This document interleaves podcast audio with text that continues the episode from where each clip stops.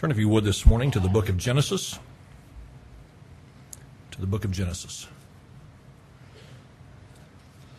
Let's go to the Lord in prayer. Father, as we come to you this morning, we are thankful for your mercies. We're thankful, Lord, for your goodness to us. And Lord, as the song just mentioned, sometimes we don't always see it as quickly as we ought or in the ways that you've prepared it for us. But Lord, you are good to us. And so for that, I say thank you, and I'm sure that many others do as well today. I pray that you'd bless now uh, this time that we have together to look into your word. I pray, Lord, that you would use it to speak to our hearts. God, if there's anyone in here this morning who would need this reminder, I pray that they'd be willing uh, to let that truth speak to them in the way that it needs to. I know that I have needed this message and will continue to need it. So I pray that you'd work however you would see fit today. I pray this now in Jesus' name. Amen.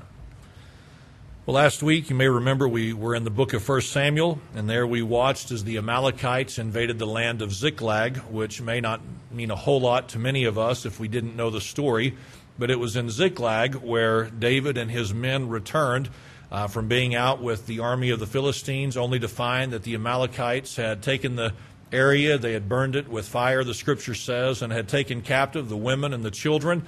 And so that meant that David and the men who were with him, they had lost their families basically uh, overnight, in a sense, and that's how they became aware of it. And in the midst of that, the men who were with David spoke of stoning him, and so David was greatly distressed, the scripture tells us. And in the midst of all that, it said that David encouraged himself in the Lord. And so, as David went to God, here's what he found God to be. He found him to be the comforter or that advocate, that one who aided, that one who strengthened and supported. And it was a wonderful truth to consider because David was not the only one who found God to be the comforter in his life or to be that advocate.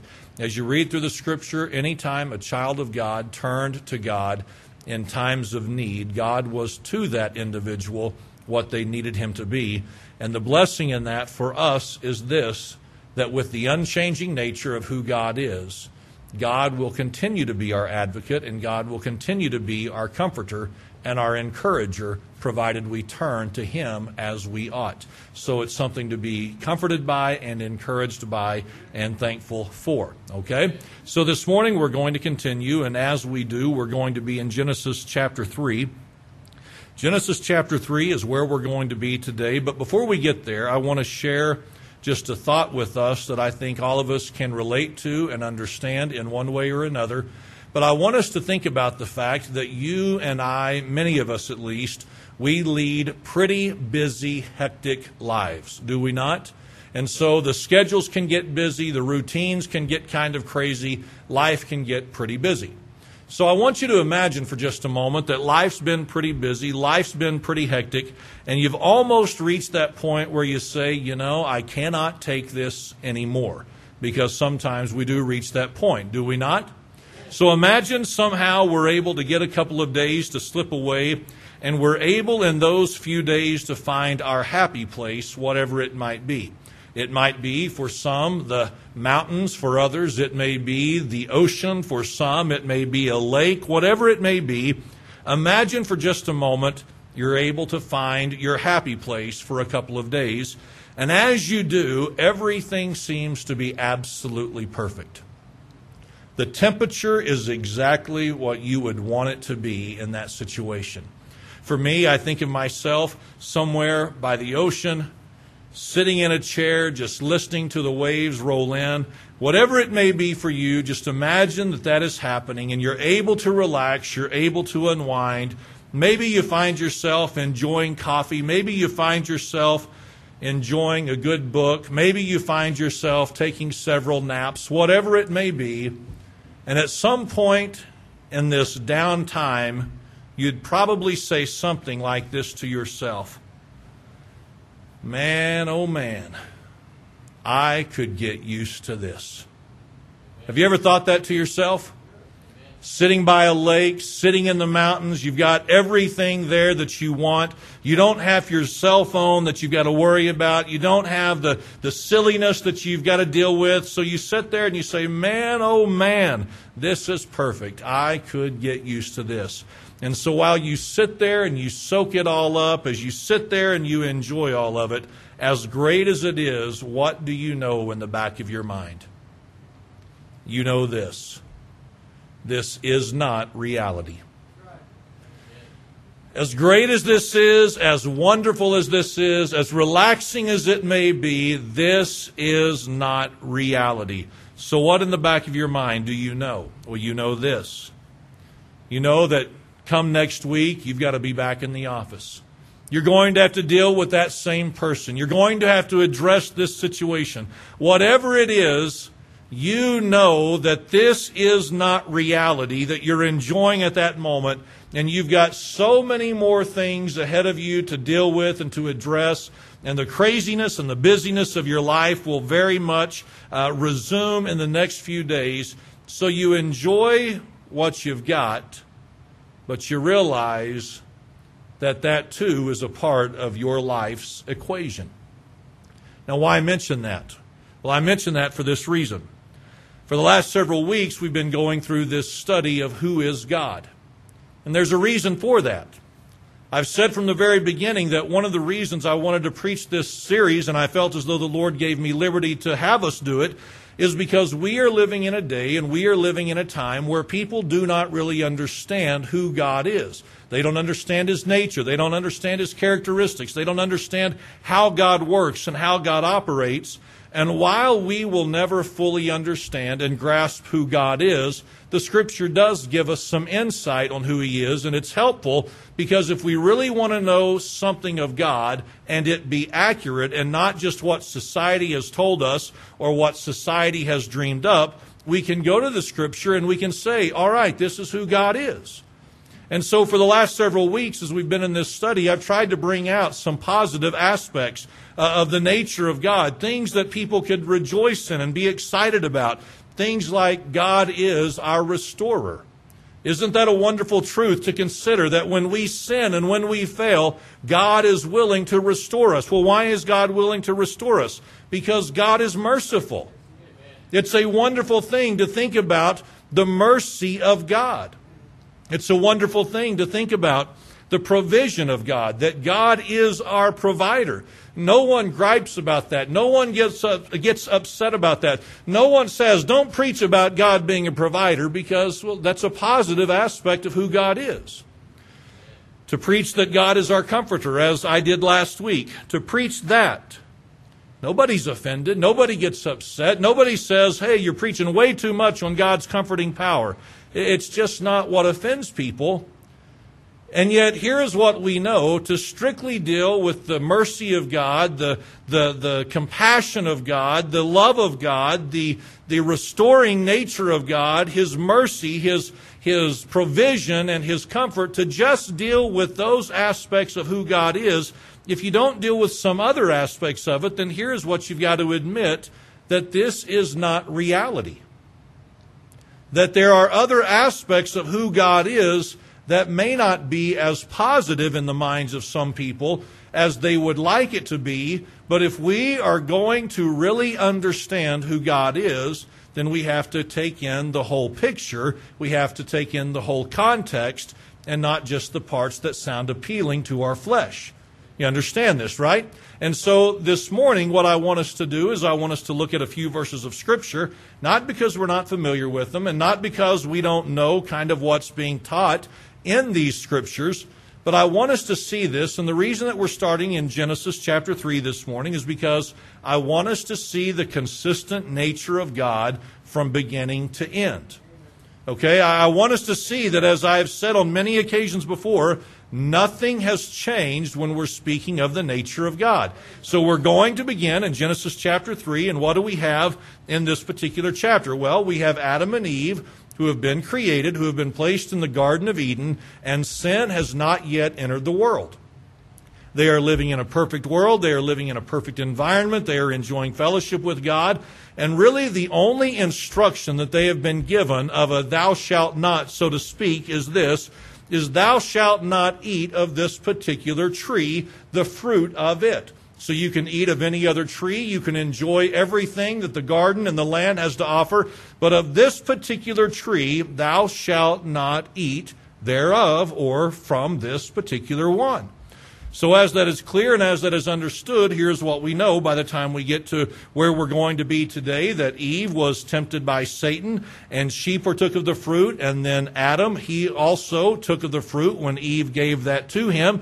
And so, here's what we know is that is the first act of disobedience and rebellion to God's word, to God's authority. That was the first act of disobedience to God's word and to God's authority. Now, as we read through the scriptures of chapter 3, here's what we find is that they are going to be the recipients of great mercy. Adam and Eve are going to be the recipients of mercy, yet at the same time, in verse number 15, here's what we read and I will put enmity between thee and the woman, and between thy seed and her seed. It shall bruise thy head, and thou shalt bruise his heel. Unto the woman he said, I will greatly multiply thy sorrow and thy conception. In sorrow thou shalt bring forth children, and thy desire shall be to thy husband, and he shall rule over thee. And unto Adam he said, Because thou hast hearkened unto the voice of thy wife, and hast eaten of the tree, of which I commanded thee, saying, Thou shalt not eat of it. Cursed is the ground for thy sake. In sorrow shalt thou eat of it all the days of thy life. Now, as you go down to verse number 23, it says this It says, Therefore the Lord God sent him forth from the Garden of Eden to till the ground from whence he was taken. So he drove out the man, and he placed at the east of the Garden of Eden cherubims and a flaming sword, which turned, uh, turned every way to keep the way of the tree of life. So in chapter 3, what do we have? We have Adam and Eve, man, disobeying and rebelling against the Word of God and the authority of God, correct? Okay, as a result of their sin, God is going to show them great mercy. He is going to show them great kindness. He is going to show unto them and manifest unto them great love. And yet at the same time, what is He going to impose? He is going to impose a consequence for the sin that they engaged in as a result of your disobedience, as a result of your rebellion, as a result of defying what I have told you to do explicitly, there were no questions about whether or not this was allowed. There was no question as to whether or not what was and was not permitted. As a result of this, here is what God was going to do. He was going to impose some consequences, and He was going to impose on them some discipline. Some discipline. As a result of their disobedience, what did God have to do as a holy, righteous, sinless God? He had to discipline them. Even with an act of mercy associated with it, God was forced to discipline Adam and Eve because of their sin of rebellion toward God's word. So in chapter 3, what did Adam and Eve discover God to be? They discovered God to be a God of discipline or a disciplinarian as well as a merciful, restoring God. So somebody says, well, that's in chapter 3. Does that really define who God is throughout the scripture? Well, the answer to that would be yes. It does define who God would be throughout the rest of the scripture. How do we know? Because in chapter 4, like we looked at several weeks ago, what do we have? We have Cain and Abel who brought their offerings unto the Lord. Abel's was received by God and Cain's was rejected, was it not? That's how the story unfolds. That's what we're told. And as a result of the rejection of Cain's offering to the Lord, Cain became jealous with his brother Abel. And in his anger and in his jealousy, what did he do? He rose up against Abel and he slew him. And as a result of that, what had to happen? God had to impose a consequence on Cain for his actions. He had to discipline him. So what did God do? Well, notice in chapter 4, verse number 11, it says this. And now art thou cursed from the earth, which hath opened her mouth to receive thy brother's blood from thy hand. When thou tillest the ground, it shall not henceforth yield unto thee her strength. A fugitive and a vagabond shalt thou be in the earth. Now, we're not going to deal with the whole story and how everything unfolds and takes place, but I just want us to see this that with Adam and Eve and with Cain, as a result of their disobedience and as a result of their sin, who did they discover God to be? They discovered God to be a disciplinarian. That God deals with and God addresses sin. God punishes sin because He has to, because of His holy nature and the fact that God's people are called to be holy. When the holiness is not met, then a consequence has to be imputed on the one who has sinned. So is Genesis chapter 3 and chapter 4 the only place we find an example of God's discipline? Well, of course not. Where do you find it throughout the Old Testament? Well, almost, somewhat of an exaggeration, but almost on every page you read as you read through the Old Testament, as you watch the children of Israel, as you watch the way that they handled their relationship with God, so many times the relationship between Israel and with God was a relationship where there was disobedience and rebellion to God's word in their lives.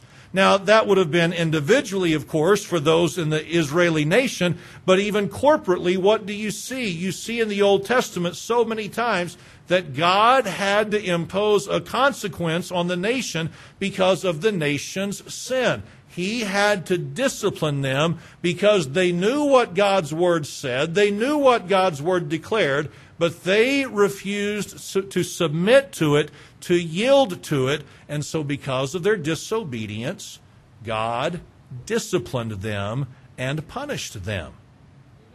This makes sense, does it not? All right.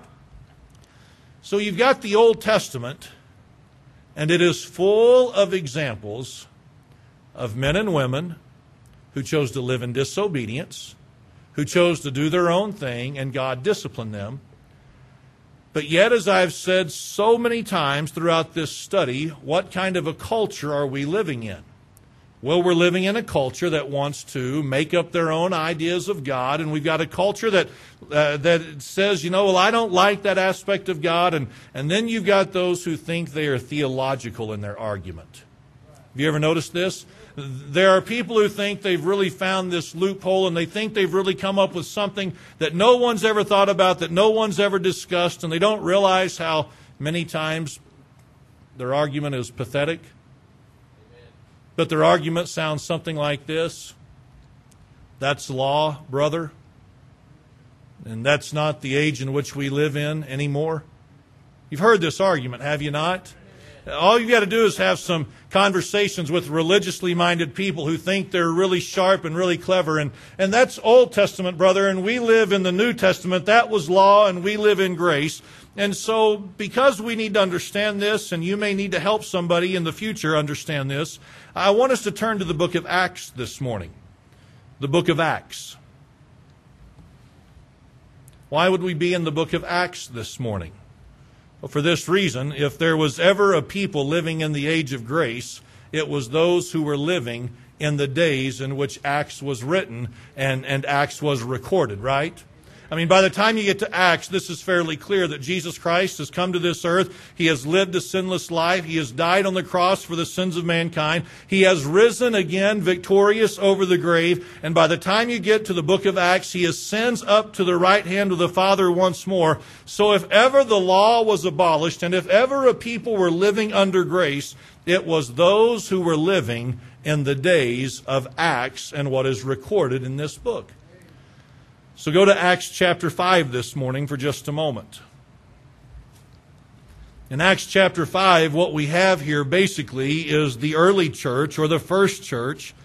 And in verse number 1, here's what we've got. We've got a certain man named Ananias mentioned, and it says, But a certain man named Ananias with Sapphira, his wife, sold a possession.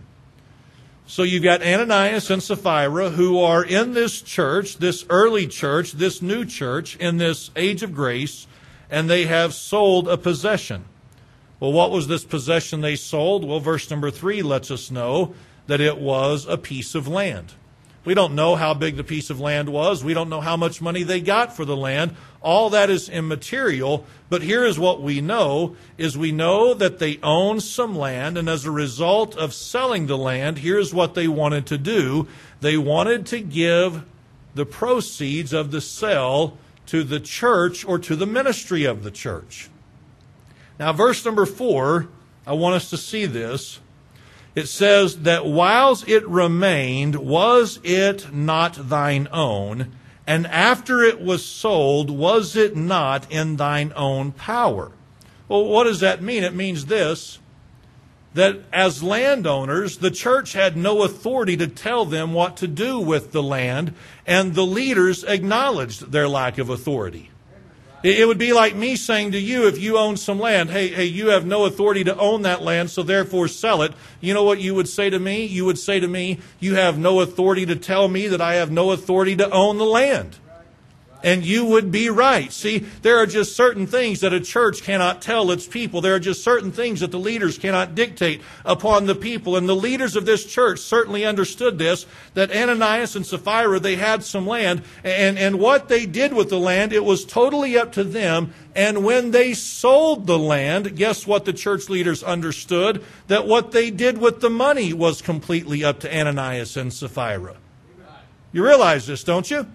That the church leaders realized it is completely within your right to do with it whatever you want. If you want to buy a new house with the sale of your land, fantastic. If you want to buy some, some new mules or some new you know, horses or chariots, whatever it may be, that is within your rights. Do whatever you want. But what did Ananias and Sapphira do? They lied about the sell price of the land.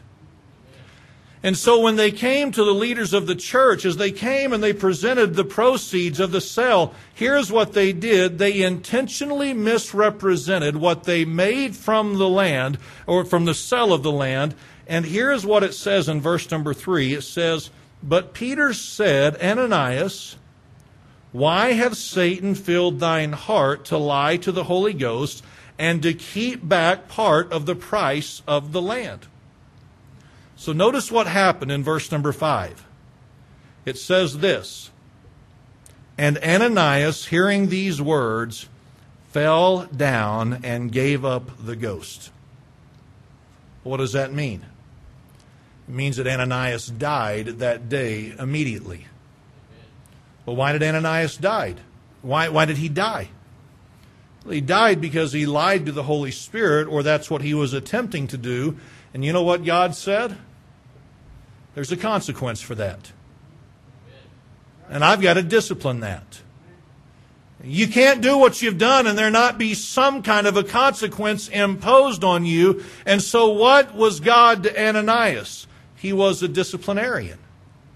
A little bit later, the scripture tells us that they brought in Sapphira. They asked her some leading questions to see if she'd be honest, to see if she'd tell the truth. And what did Sapphira do? She went along with the plot that she and her husband had set in place. And as a result, she lied to the church leaders herself. And what happened to her? Well, the scripture says in verse number 10 then fell she down straightway at his head, or at his feet, and yielded up the ghost. And the young men came in and found her dead, and carrying her forth, buried her by her husband. You know what happened to her?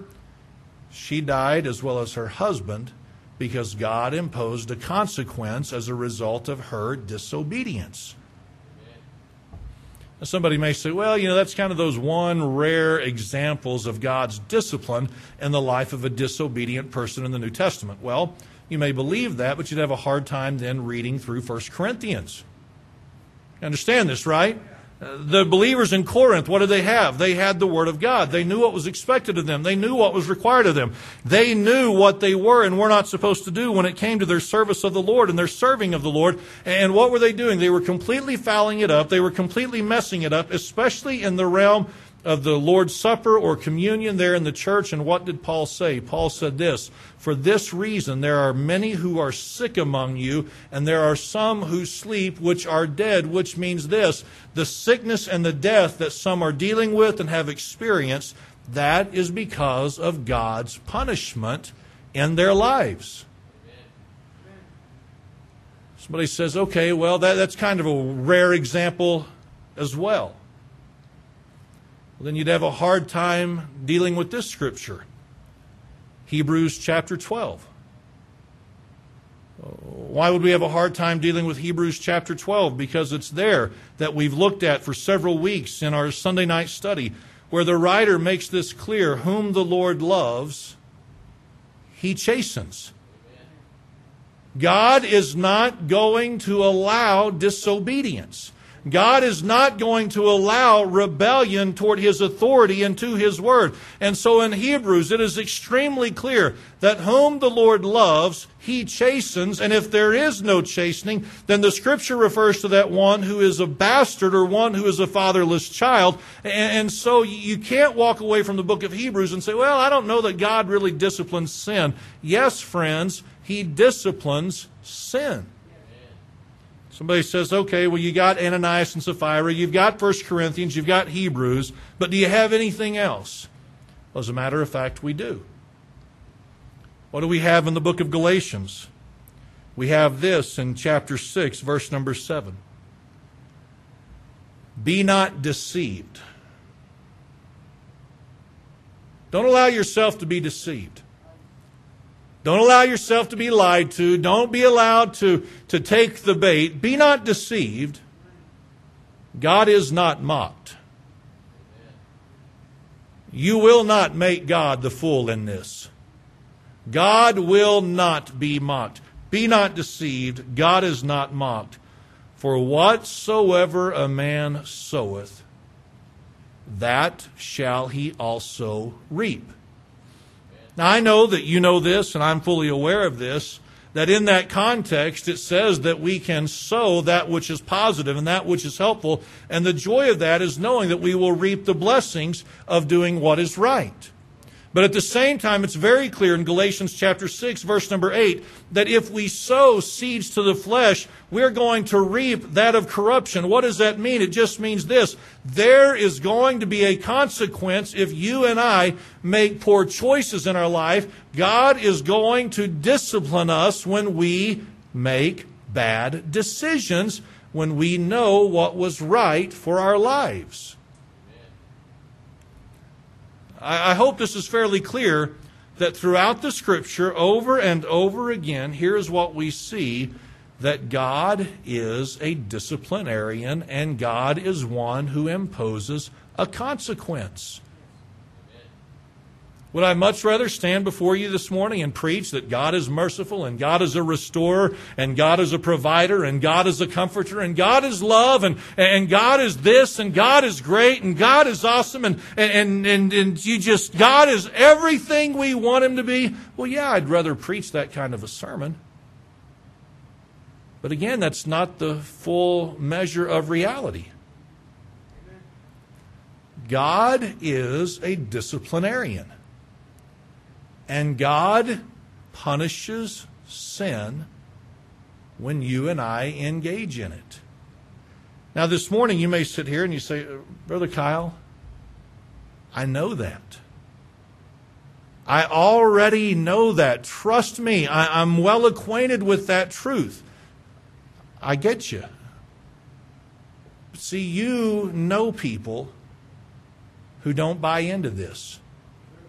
They believe God's grace covers everything and it's all going to be okay and it's all going to work out and, and I don't have to worry about anything. Everything's going to be just fine. It's those types of people that, friends, you need to have a biblical position when it comes to dealing with them so that they're forced to answer certain questions they might like to avoid. Part of the purpose of this study is to equip us to understand how to converse with those who don't know who God is in a way that would be accurate and biblical.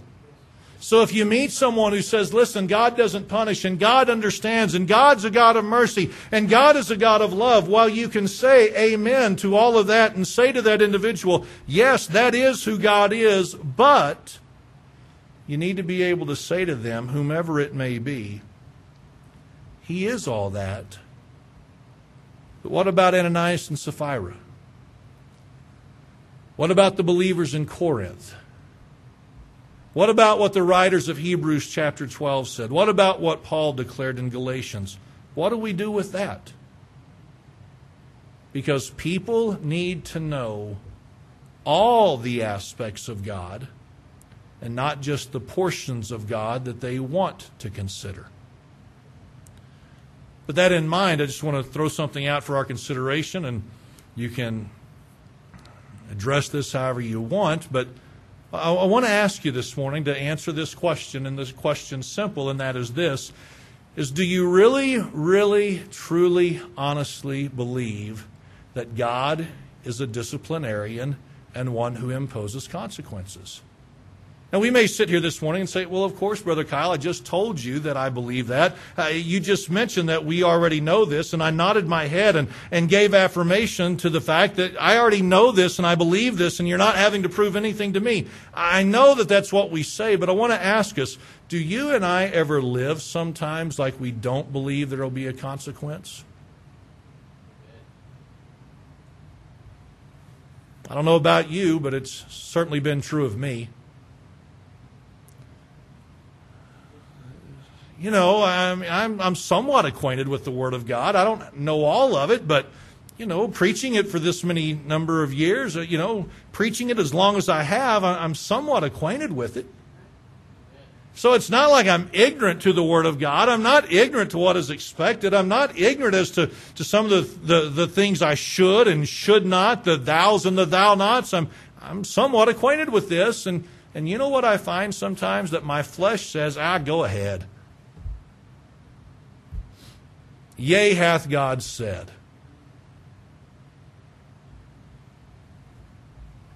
Am I the weird one in this, or, or have you ever been there? You know, the, the scripture says, and you know it, but you just go ahead and do what you want to do. Isn't it amazing how many times we can justify it and we can say things like this? Oh, it'll be okay. Oh, it's going to be fine. I know that this is what God has said, but, but I, think, I, I think I've got an angle on this that will be all right. If you've ever been there, you, you, you know that this is true and that I'm not making this up. God says basically, I already thought of that angle. And you're still not getting by with it.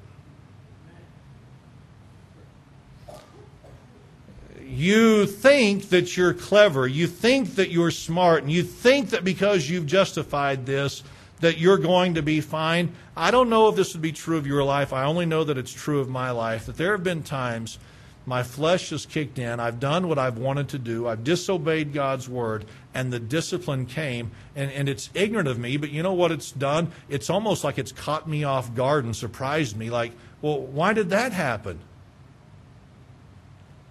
It happened because God is a disciplinarian.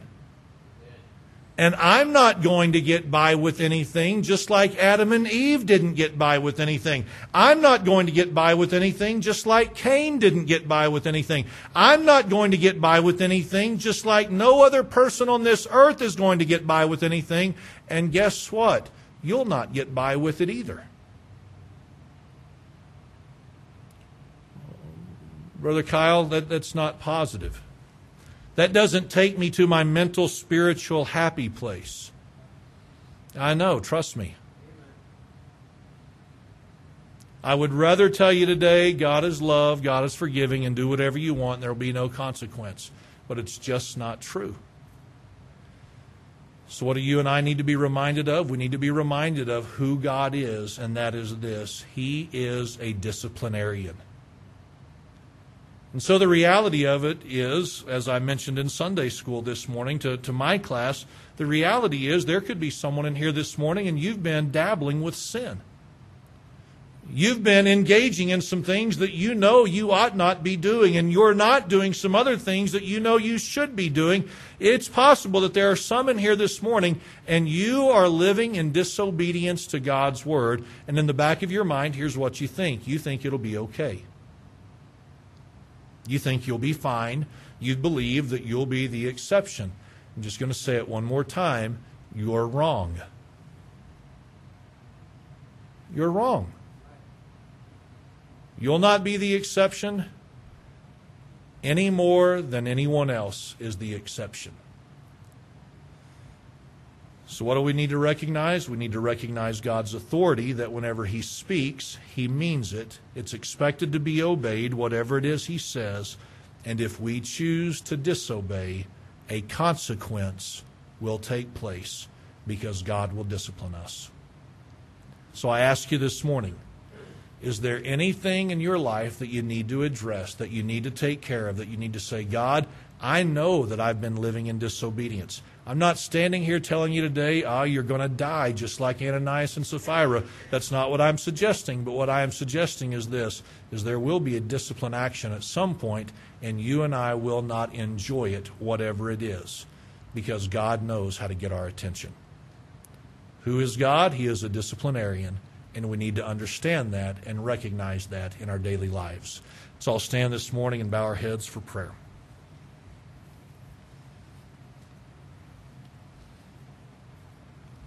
Father, as we come to you this morning, I pray that you would use this message to remind us of some things that maybe we don't care for, maybe we don't like, maybe we'd rather not be told, but we need to hear it. Lord, I pray that if there's someone in here this morning who, like myself on so many occasions, they've known what your word says, they know right now what your word says, but they're just not doing it for whatever reason, I pray that today you'd help them to see that this will not take them any place they want to go, that this will lead to a consequence that they will not enjoy. And today I pray that you'd help whoever may be struggling to get it right. And God, I know that for myself in the future, I'll need to be reminded of this, and so everyone will need to be reminded of this at some point. So would you help us, Lord, to just be obedient so as to avoid your discipline? I pray these things now in Jesus' name. Amen.